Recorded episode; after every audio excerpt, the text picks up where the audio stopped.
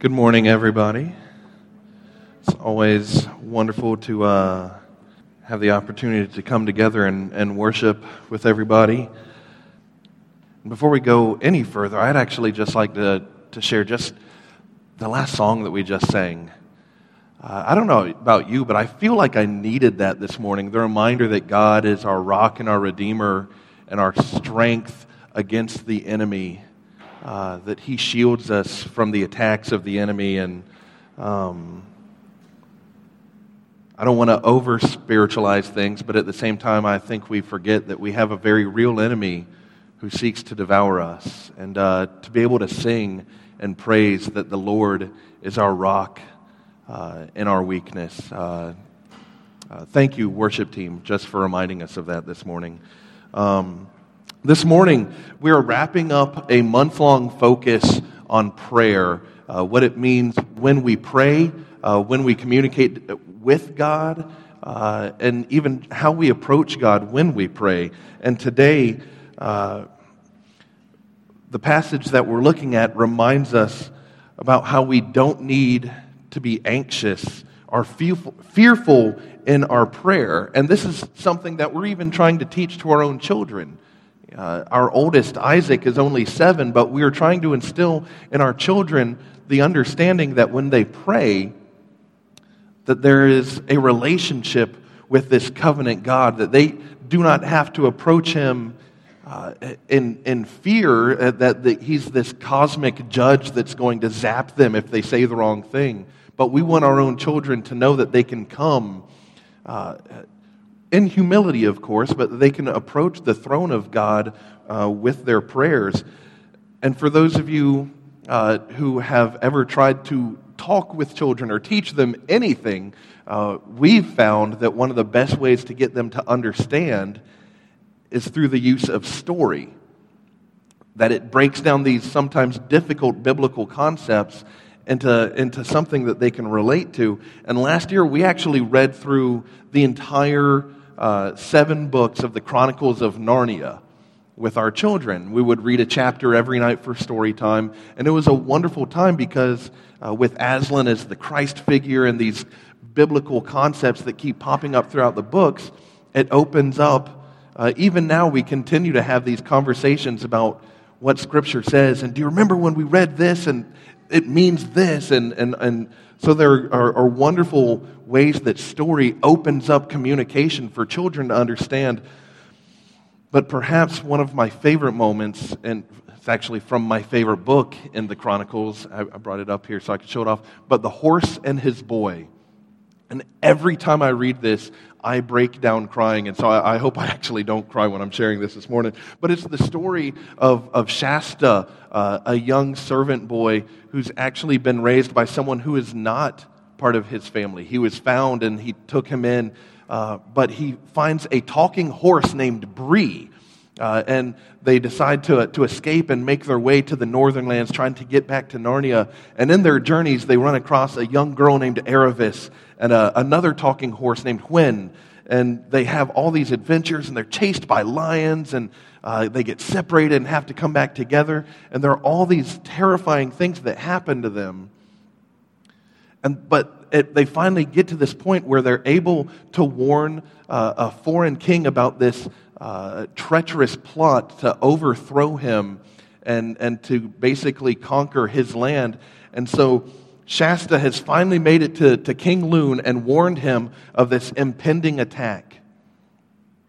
And so the king and his men take off to, to, to ready the defenses for this upcoming battle. And Shasta is, is riding a, a, a normal horse along a cliff, and there's this huge fog, and they, he can't see anything around him, but all of a sudden he can tell that there is something next to him.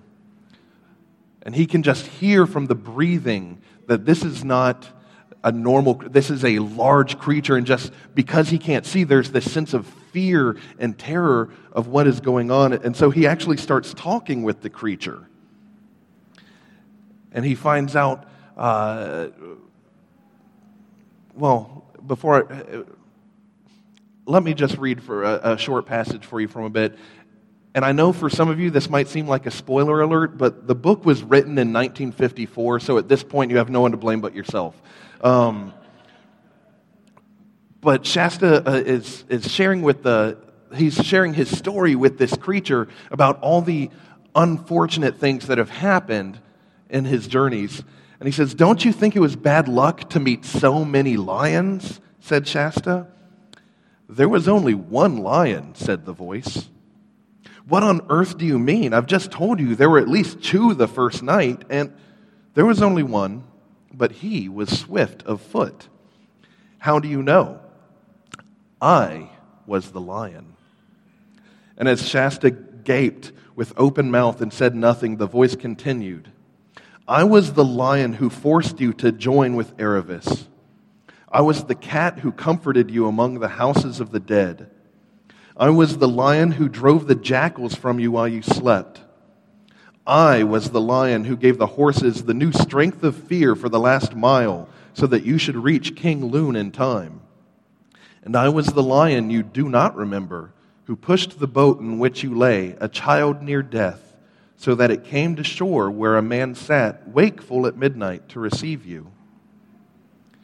And just a few paragraphs later, it reads Shasta was no longer afraid that the voice belonged to something that would eat him, nor that it was the voice of a ghost. But a new, a different sort of trembling came over him, yet he felt glad too. And I think too often, you and I are like Shasta because we rely merely on what we see and what we perceive and what we think to be true. And the things that we're unaware of lead to fear and insecurity, and for some, even abandoning their faith. Not many people receive miraculous confrontations from God like Paul did, for one example. But this passage in Romans 8 is sort of like that confrontation. Romans 8 is Aslan on the cliffside trail where God is revealing through Paul how he's working behind the scenes in the ways that we do not even perceive that he continues to be faithful. In fact, we read Romans 8 26 through 30, and we see that believers can and should rest in God's plan for their lives. For the past few weeks, we've been looking at prayer, and we've been discussing your own approach to prayer and how you pray and how you uh, approach God. And that is good, but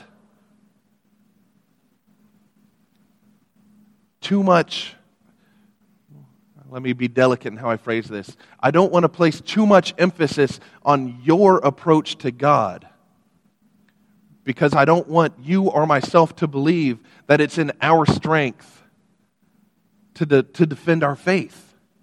Like we just sang that God is our rock and our fortress, that He is the one that protects His people.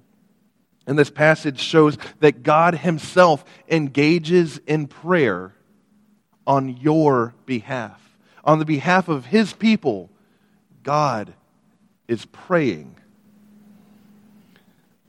And so, Christian, this morning I ask that you would find your rest. And this passage shows us two ways. I know I'm breaking my usual three point rule of, of breaking it down into a good Presbyterian three points. This morning there's only two, so please forgive me. But the first point in verses 26 through 27 you can find rest because of God's personal action. And secondly, in verses 28 through 30, you can find rest because of God's purposeful action. And before I go any further, let us pray. Gracious Heavenly Father, we thank you, God we thank you for your holiness and your goodness, and that you do not give up on your people. And as we're about to see from your word, God, we, we pray that you would use this time to speak to our broken and wounded hearts. That if we confess honestly that we are often too tired from trying to defend ourselves. So, God, let us find our rest in you and in your word.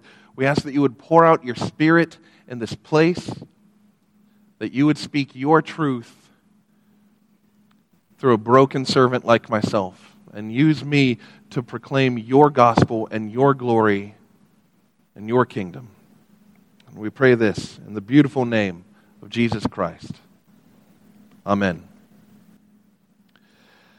And so the Christian faith is actually a faith unlike any other belief system, unlike any other philosophy, unlike any other thought paradigm that you can confront in this world. Because every other belief, every other faith, every other philosophy places the emphasis either on you or a human intermediary.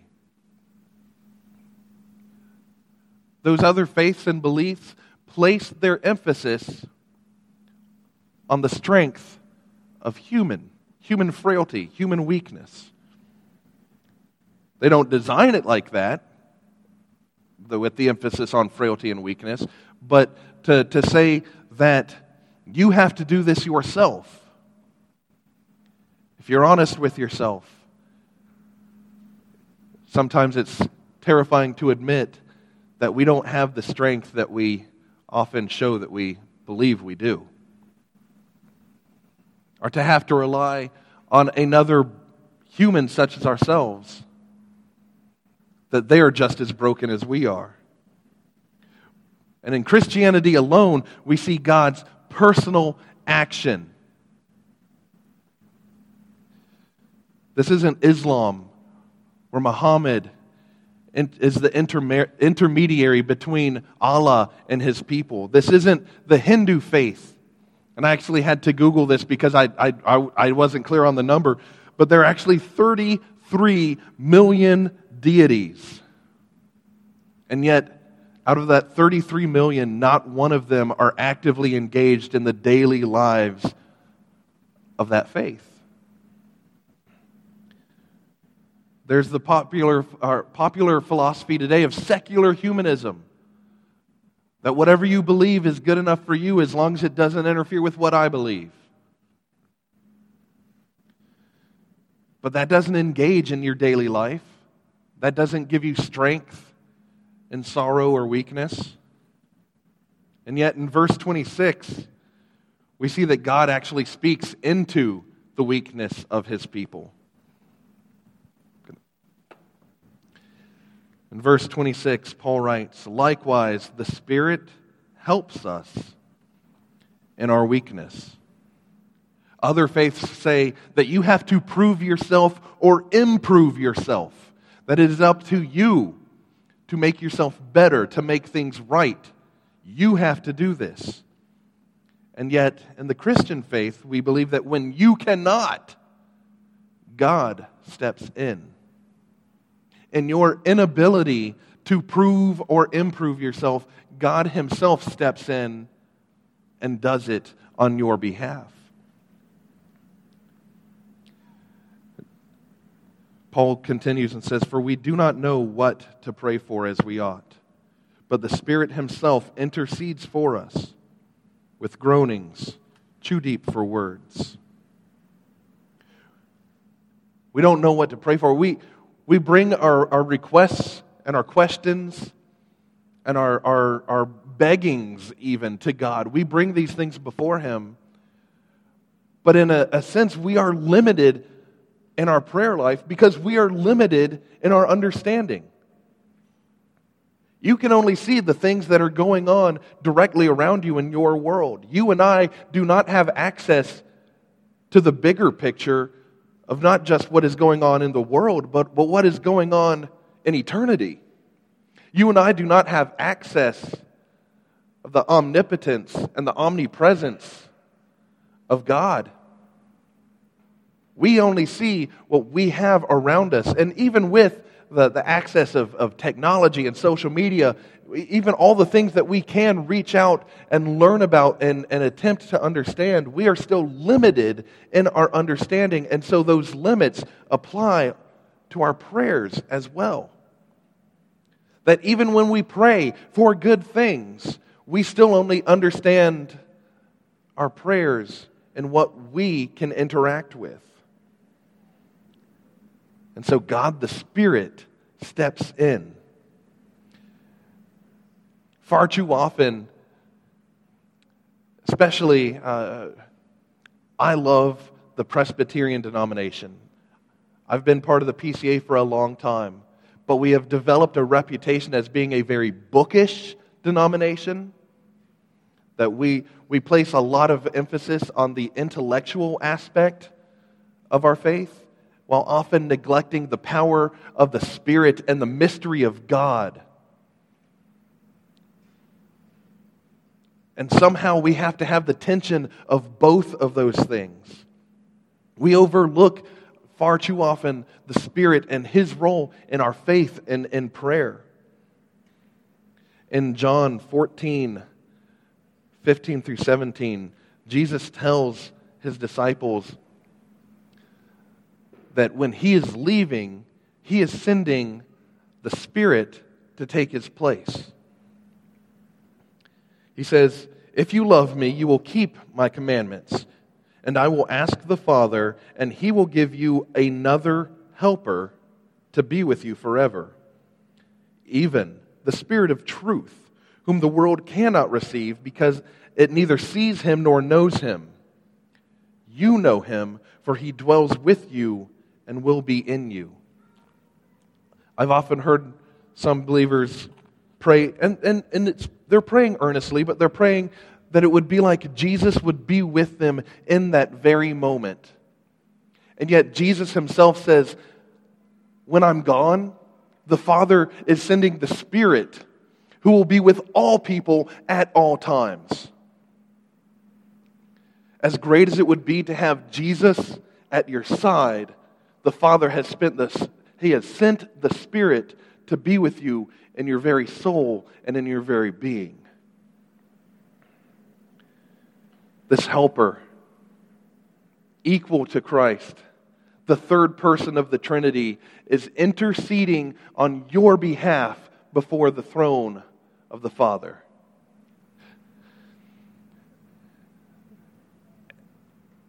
And I don't want to dwell too deeply on the, the Trinity because the more you talk on the, the Trinity, the more likely you're going to start dwelling into areas of heresy.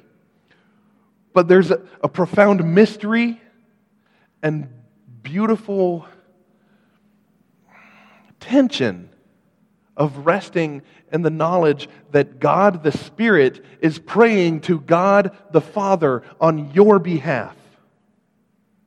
That it's not about you having to prove yourself to God, that you do not have to improve yourself enough for God to hear your prayers or for Him to answer your prayers, because God Himself is praying for you. And it says that the Spirit prays on our behalf with groanings too deep for words. And if you're familiar with this chapter of Romans. The, the verses before this is talking about how all of creation itself is groaning. And it says, it is groaning with the pains of childbirth as creation itself is longing for redemption and restoration. That in this broken nature, that creation, existence itself is longing for the broken things to be made right. You feel that very ache in your own heart when you see wrong things happening, when you see just blatant racism or lying or, or uh, uh, when you see the, the people that you love and care about hurt and wounded physically or emotionally, when you see these broken things happen, your very soul aches because you know that it is not the way that we were designed. Scripture itself says that creation and you and I are groaning for redemption and restoration. And these are the same groanings that the Spirit is praying for you on your behalf. The Spirit of God is praying that you would be redeemed and restored. That the brokenness and sin in your heart will one day be made right when Christ returns again. In verse 27, Paul writes that he who searches hearts knows what is the mind of the Spirit, because the Spirit intercedes for the saints according to the will of God.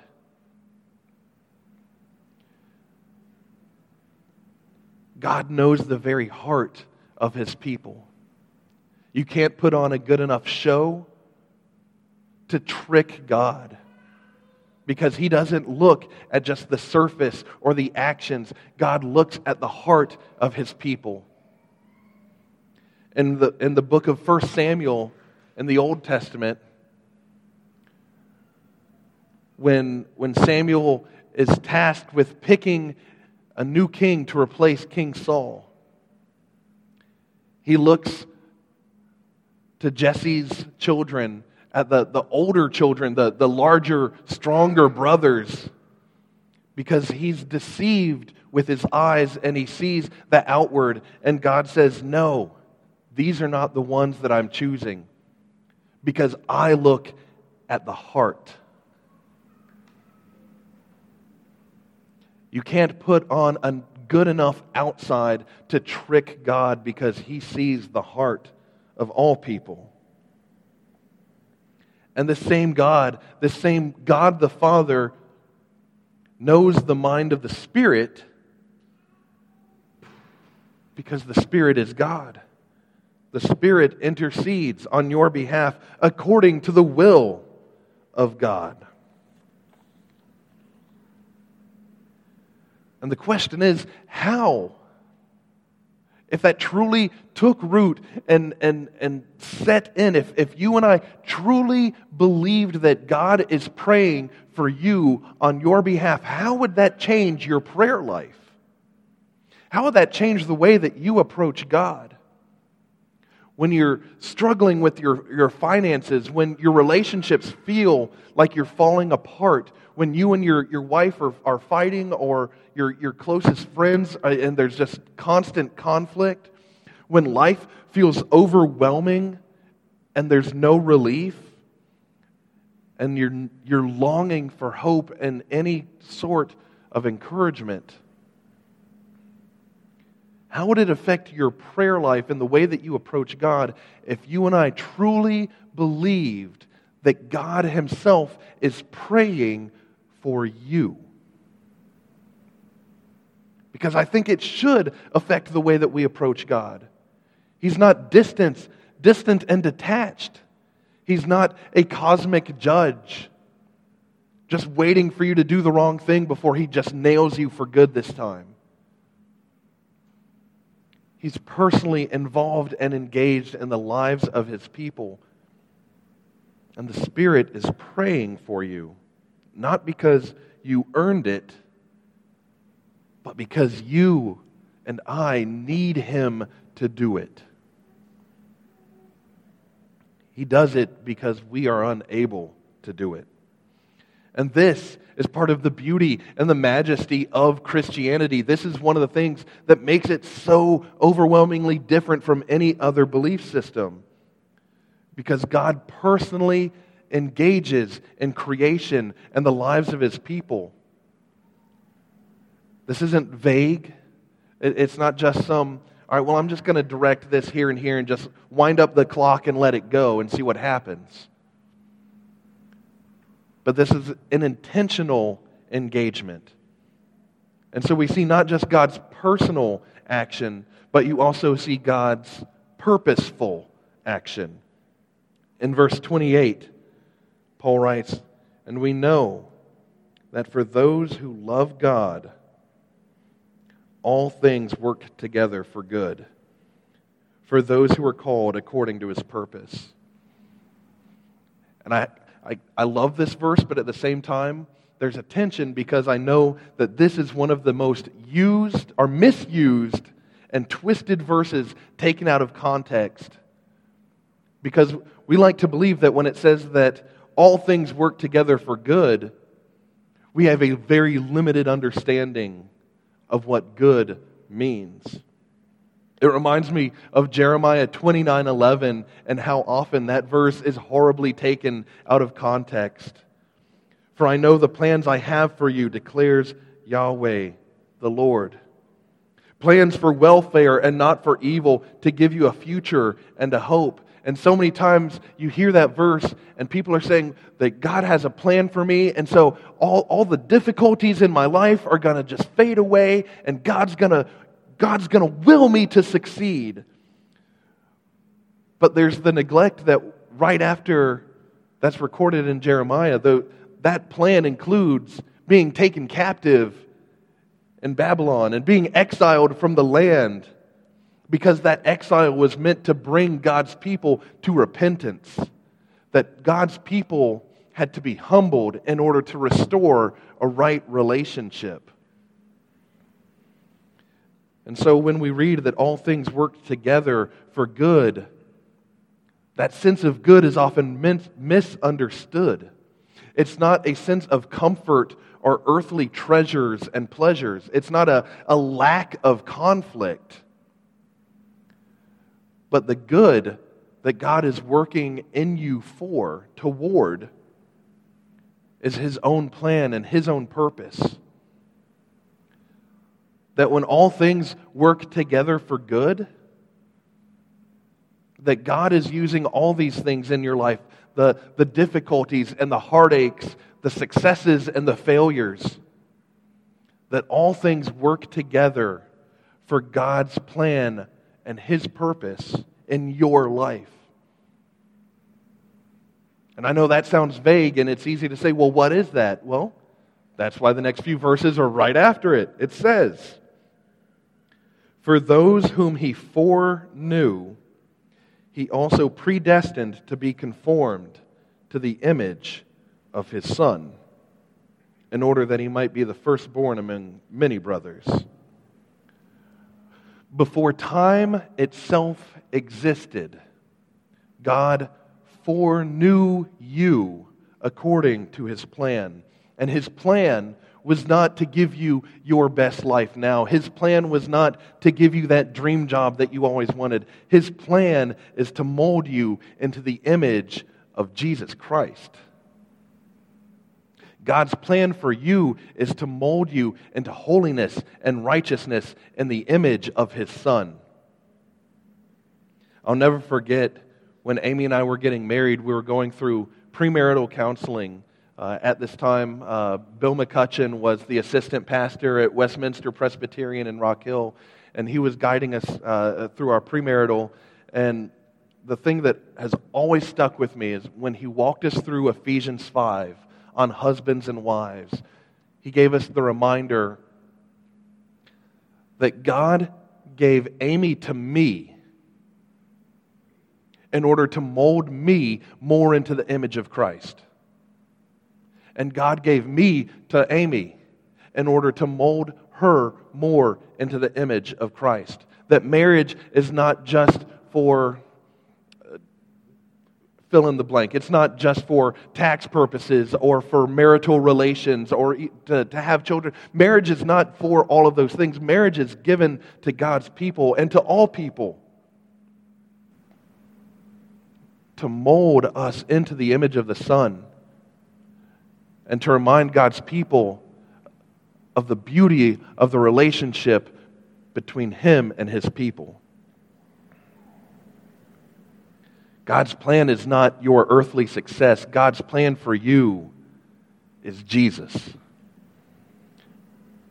And as I just mentioned, Ephesians, the beginning of Ephesians, relates that plan as coming out of God's love itself.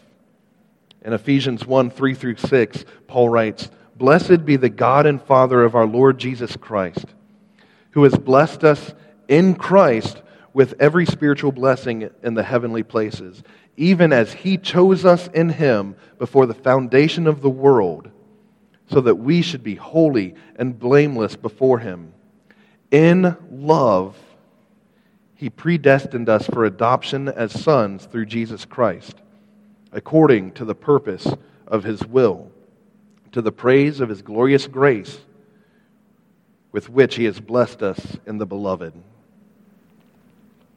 Before time itself existed, God's plan for you was to make you His, His son, His daughter, to mold you in holiness and righteousness.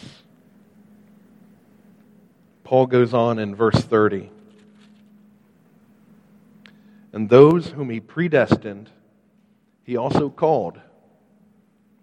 And those whom he called, he also justified. And those whom he justified, he also glorified. I've already mentioned that the, the predestined part is just God's choosing his people before time itself. But that God calls those whom he has predestined, that God has called you to himself. Jesus himself says in John 6 that no one can come to the Father unless the Father calls him first. That your coming to the Father wasn't because you just wanted goodness so bad that you were like, well, I'll give this God guy a try. But your coming to the Father is because He called you to Himself. He sparked that hope and that faith and that spirit in you to bring you back to Him. And those whom He called, He also justified. And I know I go into this every single week, and I will bang this drum as long as I can on earth. But that your justification is one of the most beautiful moments in the life of your faith. That your sin debt was canceled on the cross, that your sin was nailed to that cross with Jesus. And that when he died and rose again, that his, your sin was given to him and his righteousness was given to you. That his victory over sin and death was applied to you when he rose again. That's what it means to be justified. That it's not just as if you never sinned, but that Jesus takes your sin debt, pays it, and gives you his righteousness that is your justification. And that for those that God has justified, he also glorified. And this is our hope for the future because this world is not our end goal. If this world is our end goal, if this world is our hope and our final stop, then there is no hope for the future. But we have hope because God is making his people new. He is redeeming and restoring the broken. In 2 Corinthians 3:18 it describes that God is making you new from one degree of glory to another. That even though you have been given a status of righteousness at the time of your justification, you know from the sin in your own heart that it has not fully taken effect. And so, God glorifying you is a process from one step to another. That today, hopefully, that you are more holy and made righteous than you were yesterday, than you were a year ago. And that a year from now, that you will be pursuing holiness and righteousness more than you are today. Because God is restoring you from one degree of glory to another.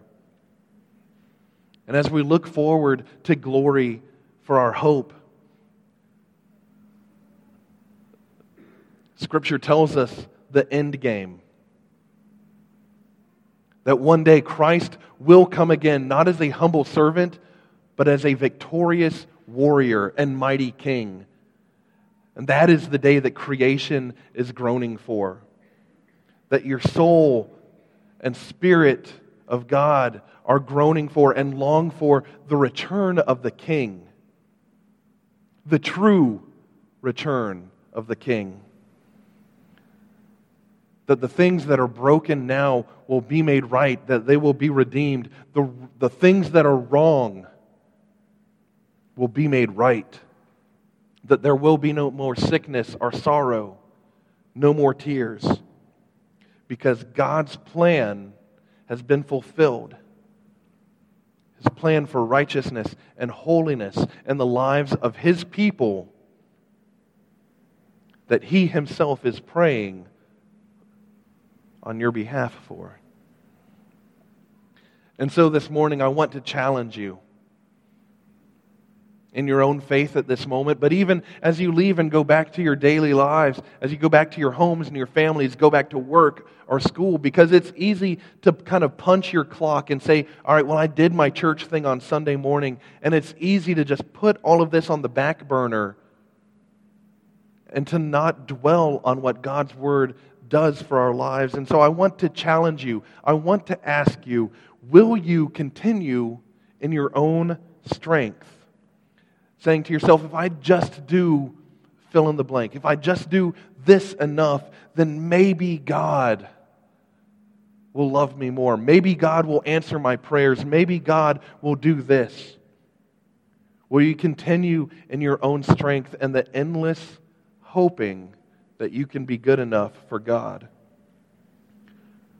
Or will you admit your own weakness and rejoice in the personal action that God takes in, in, the, in your life and in the lives of his people?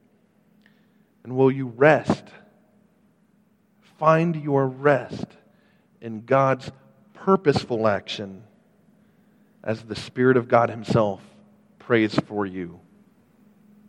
Let us pray.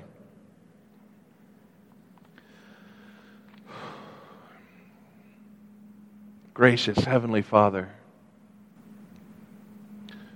we come before you now, admitting the weakness of our own hearts.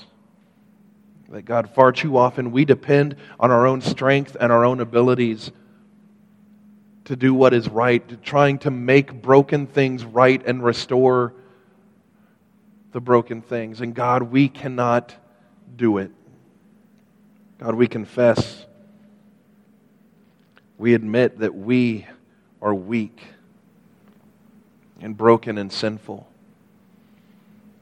So, God, we bring these confessions to your throne. And, and God, we, we thank you that the Spirit Himself is praying for us on our behalf.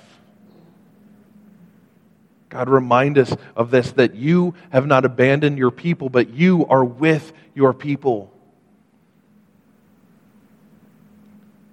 Remind us that you are with us and praying for, with, for us on our behalf. Not because we've done anything to earn it, but God, because you loved us first. Let us find our rest and our hope in your plan and purpose for us, for your people, and for the church. And help us to share that love and that hope with the broken world around us. We pray in the beautiful name of Jesus Christ. Amen.